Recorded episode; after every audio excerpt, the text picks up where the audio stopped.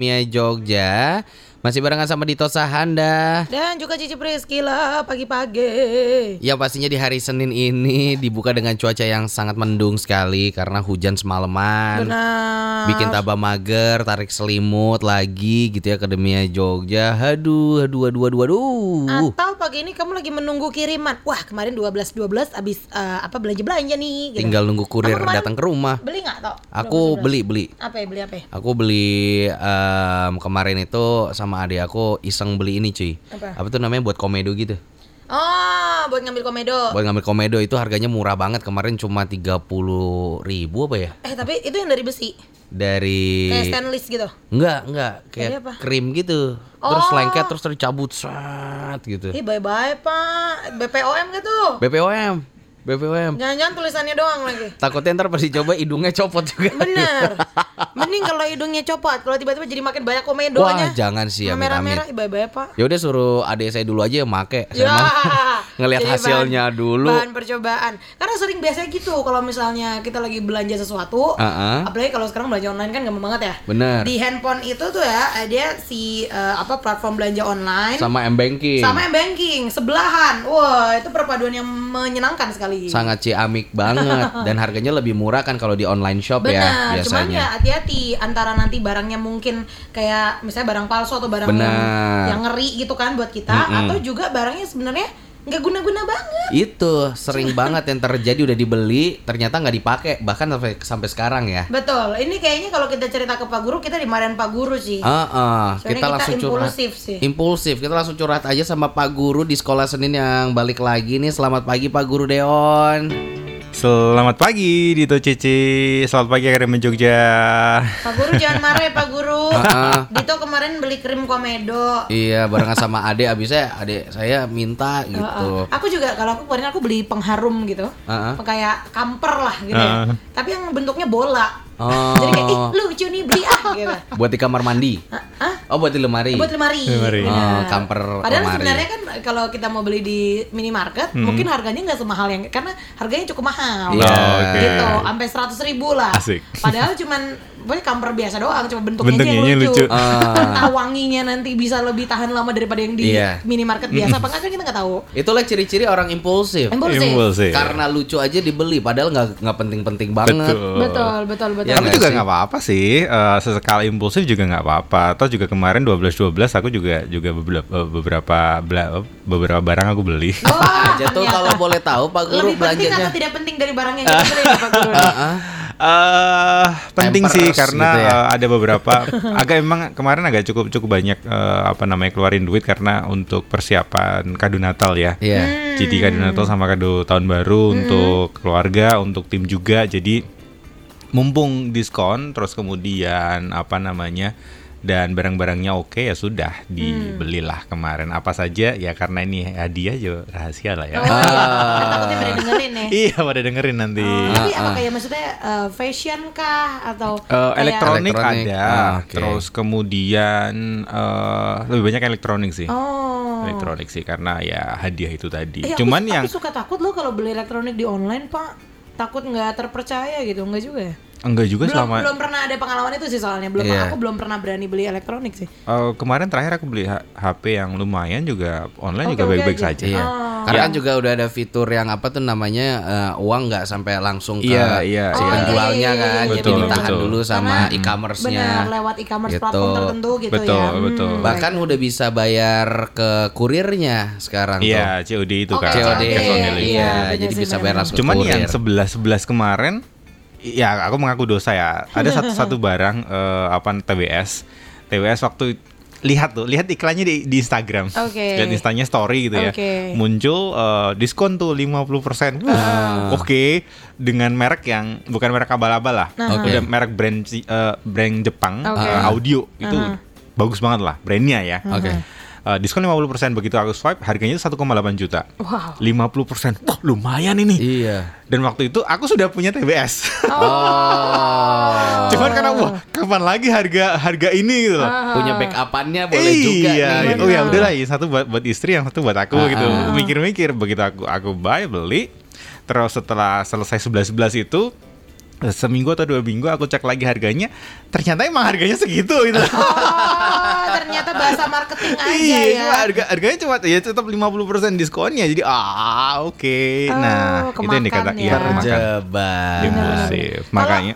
Gimana Pak Guru? Ya makanya terus kemudian aku pengen Akademi Jogja sering nggak sih melakukan itu atau kemudian menyesal setelah buy, bukan setelah buy sih, setelah datang barangnya dinikmati sehari 2 hari dan kemudian buat apa sih? Iya, terus kemudian jadi sampah di rumah gitu. Iya, sampah betul, dalam tanda kutip ya, nggak kepake. Betul. Terus kemudian ya wes cuma kepake sekali unboxing seru meriah, habis itu nggak kepake lagi. Sering sih terjadi. Benar. Iya. Makanya terus kemudian mumpung masih kemarin masih hangat-hangatnya 12-12 kan, double date tanggal ganda gitu. Ya wes kita bahas tentang impulsif buying. Nah ini dia. Aku rasa sih kalau misalnya dulu stigmanya adalah yang tukang belanja tuh cewek-cewek. Karena sekarang karena saking mudahnya belanja, iya. Kalau dulu kan mungkin harus ke supermarket, betul, harus ke mall gitu. Biasa kalau cowok-cowok kan males tuh, berkerumun dengan yang lainnya. Yes. Tapi karena sekarang sudah segampang dengan pencet-pencet di handphone aja, jadinya cewek-cowok sama-sama bisa punya kecenderungan untuk impulsif itu. Setuju. Tadi ya. Iya. Window shoppingnya tidak harus ke mall. Toko gitu kan. Window shopping sekarang malam-malam, tengah malam enggak bisa tidur, udah window shopping. Betul. Dan lebih bahayanya lagi adalah masukin keranjang aja dulu. Iya. Urusan dibayar kapan, masukin dulu itu bahaya tuh. Itu kalau misalnya di keranjang aku nih ya, kalau misalnya dilihat-lihat ya, itu udah berjuta-juta loh. Nah, cuman enggak di check out aja gitu. Yang di check out baru beberapa dulu gitu kan. Cuma kan jadi berasa kayak suatu kewajiban, suatu saat nanti harus kita checklist di beli. Betul. Jadi cari uang untuk checklist ini, checklist itu. Aduh. Kalau dilihat dari datanya ini menarik loh. Di tahun 2019 kemarin yang pas 12-12 itu ada peningkatan penjualan 32% dari 2018. 2020 belum ada karena baru kemarin ya. 2019 kemarin total penjualan itu 9,1 triliun hanya dalam 1 hari. Wow. Wih, 9,1 triliun dalam 1 hari. Iya, 9,1 ya Indonesia dan itu online semua. Wow. Semua platform e-commerce ya, betul. Gitu ya? Okay. Terus kemudian aku coba cari yang 12-12 kemarin karena memang baru kemarin kan belum ada rekapnya ya. Tapi yang menarik ada satu e-commerce yang warna orange hanya dalam 1 jam pertama 12-12, jadi jam 00 sampai jam 1 pagi dini hari itu udah ada masuk 3 juta orang yang masuk. Wow. 3 juta akses gitu loh.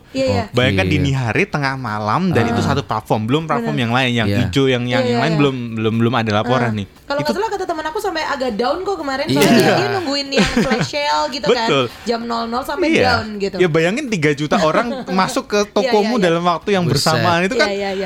Wow, nggak akan mungkin kalau tokonya offline gitu ya. Tapi kan toko online ini memungkinkan dan banyak banget gitu loh. Yang itu menunjukkan ternyata yang katanya pandemi seperti ini, ekonomi menurun, ternyata nggak gitu ngefek banget gitu loh. Betul. Untuk orang-orang yang memang konsumtif atau punya hobi berbelanja.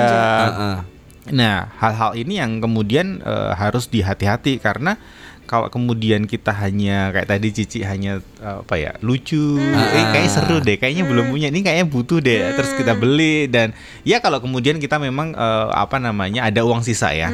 Tapi kalau memang nggak ada uang sisa, kemarin aku lihat di salah satu TikTok itu ada orang yang nge-share bahwa dia itu beli HP terus dimasukin keranjang.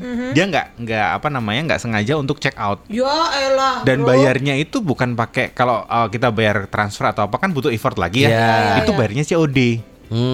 Jadi kalau diklik COD terus kita begitu proses, udah langsung diproses kan?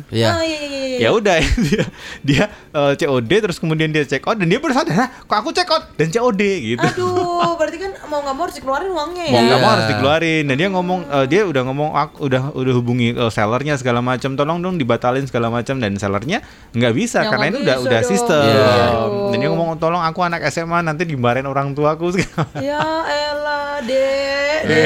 Ya itu hati-hati ketika ya tadi ngomong ya udahlah dimasukin keranjang dulu. Takutnya kepencet ya. Takutnya kepencet dan COD kan jadi agak ribet. Serem juga. Benar. Kalau lagi ada uangnya, kalau nggak ada. Betul. Nah, ngomongin tentang impulsif, kita udah berkali-kali ngomongin impulsif tuh apa sih impulsive buying? Kalau dalam apa namanya teorinya, impulsive buying itu adalah keputusan tidak terencana atau secara tiba-tiba dalam membeli sebuah produk atau jasa. Jadi dalam pelaksanaannya impulsive buying ini lebih menggunakan emosi dan perasaan dibanding logika. Iya. Iya kan? Iya, itu yang kita rasakan selama ini. Betul. Makanya hati-hati dengan emosi kita ketika kita mulai buka-buka Tokopedia. Ya, e-commerce itu lah. Toko-toko online ya. Mau yang L, mau yang B. Yang mau warna-warni monggo silahkan. Mau yang pipi-pipi. Iya, semuanya ada. Iya, terima kasih loh ya, saya dilindungi ya. Abis ini kita akan balik lagi di Akademia Jogja. Kita akan kembali ngobrol lagi nih ya, mengenai impulsive buying, biar kita tidak terjebak dalam impulsive buying ini. Kalau misalnya pas lagi butuh dan ada uangnya, ya kenapa enggak? Iya. Tapi masalahnya kalau diada-adain uangnya, nah itu tuh emang sulit banget sih. Kayak aku aja juga untuk tidak impulsif itu susah sekali Akademia Jogja. Tapi siapa tahu kita bisa membahas hari ini dan kita bisa belajar bersama ya, menemukan solusinya. So jangan kemana-mana, tetap dengerin terus Your Friends in the Morning. Impulsif lagi saya bilangnya. Impulsif, aduh. Impulsif buying memang jadi orang dikit-dikit impulsif. Kalau aku tuh bahkan ya, kalau impulsif ini gak cuman di pas 12-12 aja. Tapi kan kalau di medsos tuh sekarang misalnya Instagram ya, kan ada iklan-iklan tuh. Nah, betul. Misalnya nih kita lagi ngobrol begini, misalnya kita lagi ngobrolin tentang misalnya tadi krim di Tokomedo. Ini kan nanti aku buka Instagram ada dong. Itu nanti muncul tiba-tiba ada iklan suka ada Komedo. Gitu. Nah, kalau udah kayak tadi kata Pak Guru, kayak lihat ada 50%, diskon 30%. Beli kali ya, mumbung kali ya, gitu. Kalau Cici, aku tuh ke tanggornya tuh selalu bukan yang kayak gede-gede. Kalau tadi kayak Pak Guru kan agak gede ya, di atas 1 juta tuh. Kalau aku yang kecil-kecil, misalnya cuma 20.000, 30.000. Tapi kalau banyak kan jadi ratusan ribu juga. Iya. Ih, ini kucir ini aku belum punya nih yang pita-pita kayak gini gitu.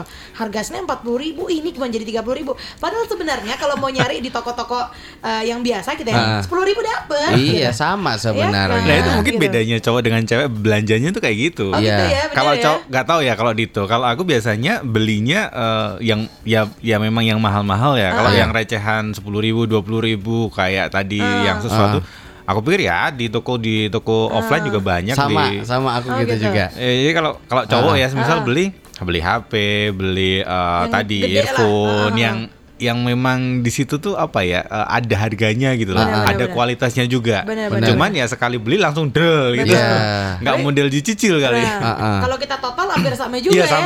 Sama-sama juga. Sama-sama kemarin dan sama-sama bisa ketanggor juga nih. Oke. Biasanya kalau barang-barang yang murah gitu bener, udahlah ini mah ada beli dekat rumah juga ada segitu. Tapi kalau harga tipis-tipis ya Pak Guru ya. Dan ya cuma selisih 2.000-3.000 ini ongkirnya udahlah gitu. Meters banget loh kalau buat aku, beda 3.000 tuh meters tuh. Nungguin kurirnya lagi. Iya, nggak sabaran gitu kan. Jadi gimana nih impulsif buying ini? Jadi kalau kita ngomongin tentang penyebabnya, sebenarnya ada 2 penyebab utama, yaitu ngomongin tentang eksternal dan internal. Jadi kalau eksternal itu di luar diri kita, yang kemudian diskon segala macam. Kalau internal itu dari diri kita. Kita mulai dari internal dulu. Internal tuh kalau aku lihat ya, dan aku coba research beberapa waktu ini, ternyata sebenarnya ada 2 penyebab utama sih internal, yaitu memang karena kita punya hobi belanja. Kan ada ya orang yang memang punya hobi belanja. Ada. Jadi kalau hobimu apa, baca buku, hobimu belanja gitu kan ada gitu. Betul. Kalau dia memang hobi belanja, ya itu memang ya sudahlah ya, itu memang hobi dia. Atau yang kedua adalah ada orang yang hidup tanpa budget. Maksudnya hidup tanpa budget itu tanpa perencanaan gitu loh. Jadi ketika semisal kalau ngomongin financial planning kan itu nggak boleh. Jadi semisal awal bulan dapat gaji nih, ketika ditanya gajimu buat apa, ya nggak tahu, paling ya cuma buat bayar ini, buat bayar itu, tapi sisanya nggak ngerti. Nah ini kadang yang kemudian membuat masih ada duit deh kayaknya, udahlah beli masih ada sisa deh kayaknya bulan depan beli karena memang nggak ada perencanaan di awalnya. Itu kalau dari internal. Nah yang menariknya lagi justru dari eksternal, karena eksternal lebih banyak nih ya, yang kemudian membuat kita jadi impulsive buying. Yang pertama adalah ngomongin tentang machine learning. Machine learning apa nih? Machine learning tinggi banget ya. Kenapa machine learning? Jadi gini, di internet zaman sekarang atau di aplikasi zaman sekarang itu pinter-pinter. Jadi mesin itu bisa apa ya? Bisa belajar gitu loh. Bisa belajar. Contoh, kenapa sih kalau kita misal kita pengen TWS lah, sebut aja true wireless earphone, kita pengen TWS. Tiba-tiba di IG kita kok muncul iklan itu? Itu jadi pertanyaan juga sampai sekarang. Iya, padahal kita nggak ngomong sama IG atau nggak ngomong sama apa, tapi muncul di IG, muncul di Facebook, muncul tiba-tiba iklannya banyak muncul. Sponsornya itu terus. Iya. Nah itu karena salah satunya adalah machine learning. Jadi semisal kenapa mereka tahu? Karena kita searching di Google misal, ngomongin tentang TWS terbaik di bawah harga sekian misal. Ya udah begitu itu siap-siaplah kita dibanjiri dengan iklan hal-hal yang serupa. Nah itu kenapa? Karena itu sangat dimungkinkan zaman sekarang. Betul. Yang kedua adalah tampilan toko online ataupun offline itu yang memang secara psikologis itu memang didesain untuk kita itu membeli gitu loh. Tata letaknya, pemilihan warna, terus hal-hal yang lainnya lah, segala macam itu memang didesain by design untuk kemudian kita pengen beli gitu loh. Secara tidak sadar kita tuh pengen diajak untuk hey beli dong. Nah kalau kalau orang IT ngomongnya tentang UI/UX, jadi user interface sama user experiments. Jadi user interface itu adalah yang kita lihat, user experiments itu adalah yang kita rasakan ketika ada di situ gitu. Nah mereka sangat sekarang itu sangat benar-benar memperhatikan hal itu. Jadi hati-hati dengan itu. Terus kemudian ada yang berikutnya adalah upselling dengan harga yang lebih murah. Jadi upselling tuh contoh paling gampang tuh gini, ketika kita misal di offline ya, di supermarket lah, di minimarket atau dimanapun, ketika kita dihadapkan di depan kasir, pasti di situ ada pernak-pernik harga coklat kayak permen kayak baterai kayak betul. Kebutuhan yang sebenarnya kita nggak butuh, tapi karena murah. Ah udahlah. Satu deh boleh. Itu permen-permen. Iya, betul. Dan itu tuh itu sangat-sangat efektif banget kalau kita ngajak anak kecil. Betul. Apalagi saya punya 2 anak kecil-kecil. Jadi begitu di kasir itu pasti Bapak ini yang gambar telur ya pasti ya. Yang gambar telur. Harganya mahal banget ya. Adik saya juga sering minta tuh. Dan walaupun enggak beli itu karena dia merengek, udahlah jangan beli ini aja lah yang lebih murah. Tapi kan tetap beli gitu loh. Tetap upsellingnya tetap jalan. Terus kemudian toko online itu juga sering kan kita beli satu gitu, terus kemudian kalau kamu beli ini plus ini harganya lebih murah. Jadi ada yang model paketan. Nah itu kadang yang membuat kita bundling itu yang kemudian membeli. Terus kemudian juga yang sering saya terjebak adalah ngomongin tentang free shipping. Aku juga. Tinggal tambah sekian jadi gratis nih ongkirnya. Jadi terus kemudian udahlah gratis, kalau aku beli di offline belum tentu harga segitu, nanti tambah parkir, nanti tambah kehujanan, nanti tambah udahlah free shipping aja lah, tambah harga berapa gitu. Bener. Itu juga juga mengaruhi.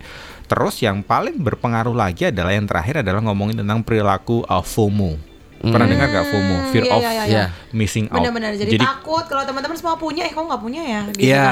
Kayaknya agak norak nih kalau gak punya. Iya, betul. Nih. Ketakutan karena mungkin kita gak punya sendiri, atau ketakutan kita kehilangan momentum. Betul. Makanya ada 11-11, 12-12 itu berusaha menciptakan momentum yang sepertinya cuma saat itu doang gitu loh. Ya kalau kamu ketinggalan sekarang, ya kamu gak akan dapat lagi kesempatan kedua. Nah, anak-anak generasi sekarang, anak milenial terutama, itu rasa FOMO-nya, fear of missing out itu kayak tinggi banget. Jadi jangan sampai aku ketinggalan, jangan sampai aku nggak up to date, jangan sampai aku kelihatan terbelakang gitu. Jadi itu yang kemudian dimanfaatkan oleh toko-toko online atau e-commerce ataupun toko offline untuk kemudian memberikan diskon, potongan harga, beli sebelum tanggal ini, sebelum jam ini dimulai loh flash sale, besok harga naik, hal-hal kayak gitu yang kemudian membuat kita secara tidak sadar kita kayak diajak untuk ayo dong beli dong segala macam. Iya, itu kalau ngomongin tentang faktornya, okay, faktor yang membuat kita impulse buying gitu. Benar. Sih. Tapi ada solusinya juga kan Pak Guru. Ada biar kita bisa oke, kita udah tahu nih faktor-faktornya. Cuman sebenarnya faktor-faktornya faktor yang sangat menyenangkan kan ya. Dari si free shipping, apa segala macam kan itu nyenengin banget. Ya gitu. Kali nggak beli gitu. Tapi jangan sampai kita akhirnya menjadi impulsive buying tadi gitu. Betul. Ya. So Akademia Jogja abis ini kita bakal tanya-tanya solusinya seperti apa sama Pak Guru Deon. Jadi jangan kemana-mana, stay tune terus cuma di Your Friends in the Morning. Swaragama FM Jogja, the soundtrack of your life. Jangan feels lonely kalau kamu dari tadi kayak ngerasa ketampar gitu dengar obrolan kita juga gitu kok Akademia Jogja. Benar, kan ya manusia kan? Pada umumnya ya kan selalu bener membuat kesalahan-kesalahan yang tidak terduga. Betul. Paling benar tuh kayak Papa Cici, tau nggak? Papa aku tuh di HP-nya, Papa aku nggak mau install segala macam kayak yang aplikasi-aplikasi belanja gitu. Kalau misalnya dia butuh, misalnya kayak kemarin pengen beli masker gitu, masker udah habis gitu. Ci, kata teman Papa, beli di online-online itu murah maskernya. Coba deh kamu aja yang beli gitu. Nah, perlu ada keperluannya ya. Jadi Papaku membatasi, tidak mau karena takutnya nanti jadinya gitu. Impulsif kayak gitu kan. Betul. Aku juga bukan tipikal yang belanja senang di tempat online juga sih, tapi emang terkadang kalau ada yang dihususkan murah beli di situ, mau enggak mau beli di situ. Iya, benar. Tuh. Lanjut lagi Pak Guru, tadi kan kita udah ngobrolin tentang faktor-faktornya nih. Yes. Terus bagaimana dengan solusinya? Oke, solusi gimana supaya kita nggak impulse buying adalah yang pertama ini mungkin kadang mungkin belum pernah Akademia Jogja dengar ya. Jadi hati-hati belanja ketika kondisi halts itu apa? HALTS. Artinya apa sih? Apa aja itu? Yang pertama H, hungry. Oke. Jadi kalau mau belanja jangan kondisi lapar. Lapar perut. Oh, oke. Jadi itu ngaruh ya? Sangat ngaruh. Karena secara psikologis ketika kita lapar, otak itu akan akan membuat impuls yang mengatakan bahwa kita tuh butuh sesuatu. Ya, tapi nggak ngerti sesuatunya apa, padahal makan aja selesai gitu loh. Makanya bahkan ini untuk bapak-bapak ataupun para cowok-cowok kalau ngajak ceweknya belanja gitu ya, shopping ke mall atau kemana gitu ya, jangan ngajak belanja dulu. Makan dulu. Karena kan kebalikan, biasanya belanja dulu baru makan kan. Nah kalau ini coba deh beberapa kali coba lakukan aja, makan dulu buat mereka kenyang, habis mereka kenyang ajak mereka belanja. Sepertinya Pak Guru gitu. Ini yang sering dilakukan. Orang udah punya dua anak yakin sama istri. Yakin sekali betul. Karena mengalaminya dan menghidupinya. Jadi betul ketika mau pergi gitu, mau belanja ke mall atau kemana gitu ya, ajak makan dulu. Entah makan di rumah ataupun begitu sampai mall udah langsung food court dulu. Pokoknya udah kenyang dulu tuh perut ya. Kenyang dulu perut biasanya kecenderungannya untuk beli sesuatu itu akan sangat berkurang. Bahkan bisa sampai save 20-30% lah. Iya sih, aku juga membayangkan kalau misalnya perut udah kenyang gitu kan, mau lihat-lihat udah males. Udah males betul. Gitu ya. Jadi cuma datang kita mau beli apa, baju udah oke. Selesai. Iya, betul. Enggak pengen jalan-jalan. Iya. So makan dulu, kenyang dulu. Terus kemudian Anya ngomongin tentang angry. Angry itu marah. Ya. Ketika kamu marah jangan buka toko online lah ya. Karena ketika ya tadi angry, kemudian L-nya lonely, itu juga kayak tadi ada sesuatu yang kosong. Yes. Jadi kalau kita lagi merasa kesepian, sendirian, ya wis lah ya, jangan buka-buka toko-toko online kayak gitu dulu. Karena banyak waktu slow-nya. Benar. Terus kemudian T-nya tired, jadi capek, dan S-nya stress. Oke. Jadi kondisi-kondisi itu adalah kondisi-kondisi yang sebenarnya otak kita itu kalah dengan emosi kita. Jadi tadi perasaan mengalahkan logika. Nah, impulse buying kan ngomongin tentang perasaan ini, bukan logika. Jadi kalau kondisi seperti ini, mending udahlah jauh-jauh dari aplikasi itu, jauh dari promo-promo, hindari dulu. So beresin dulu, baru kemudian cek juga, monggo silahkan. Tapi beresin dulu itu. Itu yang pertama. Lalu yang kedua ya mungkin Akademia Jogja udah tahu bedain antara kebutuhan dan keinginan. Oke. Jadi ketika kita mau beli udah mungkin udah masukin ke keranjang gitu ya. Balik lagi tanya, ini butuh atau ingin? Oke, bedanya butuh atau ingin sebenarnya ada satu penelitian yang menunjukkan kalau kamu butuh, coba deh masukin keranjang dulu, lihat seminggu kemudian. Kalau seminggu kemudian kamu masih butuh, ya berarti kamu butuh. Tapi kalau seminggu kemudian enggak, ini kayaknya enggak butuh, ya sudah, berarti itu cuma ingin doang gitu loh. Semisal ganti HP tuh. Oke, kita sudah punya HP, mau ganti HP, udah masukin aja, kita mau pengen apain tuh, masukin di keranjang. Cek lagi seminggu kemudian. masih butuh nggak HP itu? Benar. Kalau ternyata masih butuh, ya berarti mungkin memang masih butuh, ternyata mungkin butuh gitu loh. Tapi kalau enggak, seminggu ini baik-baik saja kok kayaknya kok. Udah nemuin solusi yang lain, iya, ternyata kok, cuma tinggal di format ulang, tinggal di flash, tinggal dibersihin memorinya, ada baik lagi kok HP-nya kok, tanpa harus beli lagi. Nah itu bisa dilakukan. Jadi hati-hati dengan kebutuhan dan keinginan. Tapi yang menarik adalah banyak juga yang kemudian sebenarnya ingin, tapi kemudian dilogikakan. Jadi kayak butuh gitu loh. Bener, yes. Itu aku kejebaknya di situ biasanya. Jadi ya itu cuma pengen lucu gitu ya. Ini bagus ini. Aku butuh nggak ya? Oh ya butuh aku. Ini butuhnya. Butuh deh kayaknya. Soalnya udah gini gitu. Padahal sebenarnya nggak ya. Padahal sebenarnya cuma ingin doang. Iya, gitu. Iya. Even nggak ada barang itu pun nggak ada masalah. Bener. Yang ya hati-hati dengan bahas self talk kita ya. Betul. Terus kemudian yang ketiga adalah ya tadi rencanakan pengeluaran sejak awal. Ya. Tadi yang internal itu kan nggak ada perencanaan perencanaan keuangan ya. So ini harus ada perencanaan keuangan tuh. Kalau kita belajar di financial planning, memang ada beberapa persen yang kita bisa sisihkan untuk kesenangan hati kita. Nah kesenangan itu mungkin juga bisa untuk impulse buying ini. Gak apa lah, misal dari 100% gaji kita, 40% untuk kebutuhan sehari-hari, kemudian 30% untuk bayar hutang cicilan segala macam, 20% untuk investasi. Nah sisanya ini 10% untuk sosial keagamaan, sisanya ada sekitar 10-20%. Ya wes kamu bisa gunain itu untuk have fun-mu lah. Kalau zaman sekarang kita nggak bisa jalan-jalan, nggak bisa nongkrong-nongkrong kan. Ya wes kamu mau 11-12 ya monggo silahkan. Tapi terbatas danamu. Jadi hanya terkontrol, hanya segitu aja. Kalau misalnya mau lebih dari itu oke nggak apa berarti, tapi besok nggak makan nih. Karena ngambil uang pos makan nih. Cuman kalau dengan logika seperti itu kita akan cenderung ya wes nggak apa lah, besok nggak makan lah, besok makan nasi aja lah. Nah itu. Tapi ya tadi balik financial planningnya jadi berantakan kan. Gitu. Jadi tetap harus saklek dengan 10 atau 20% tadi pengeluaran kita. Lalu yang berikutnya adalah riset sebelum membeli. Nah ini biasanya dilakukan oleh para cowok nih. Benar. Jadi kalau kita mau beli sesuatu, let's say beli TWS tadi, aku pasti akan riset dulu nih, entah di YouTube reviewnya, entah di tanya teman-teman segala macam, sampai akhirnya ketemu satu TWS yang masuk di kantong dan kemudian itu yang terbaik gitu. Dan kemudian begitu 11-11 atau 12-12 baru itu carinya itu doang gitu. Di kata kunci itu doang. Dan kemudian ya kita tinggal cari yang termurah aja dan reviewnya yang paling baik gitu.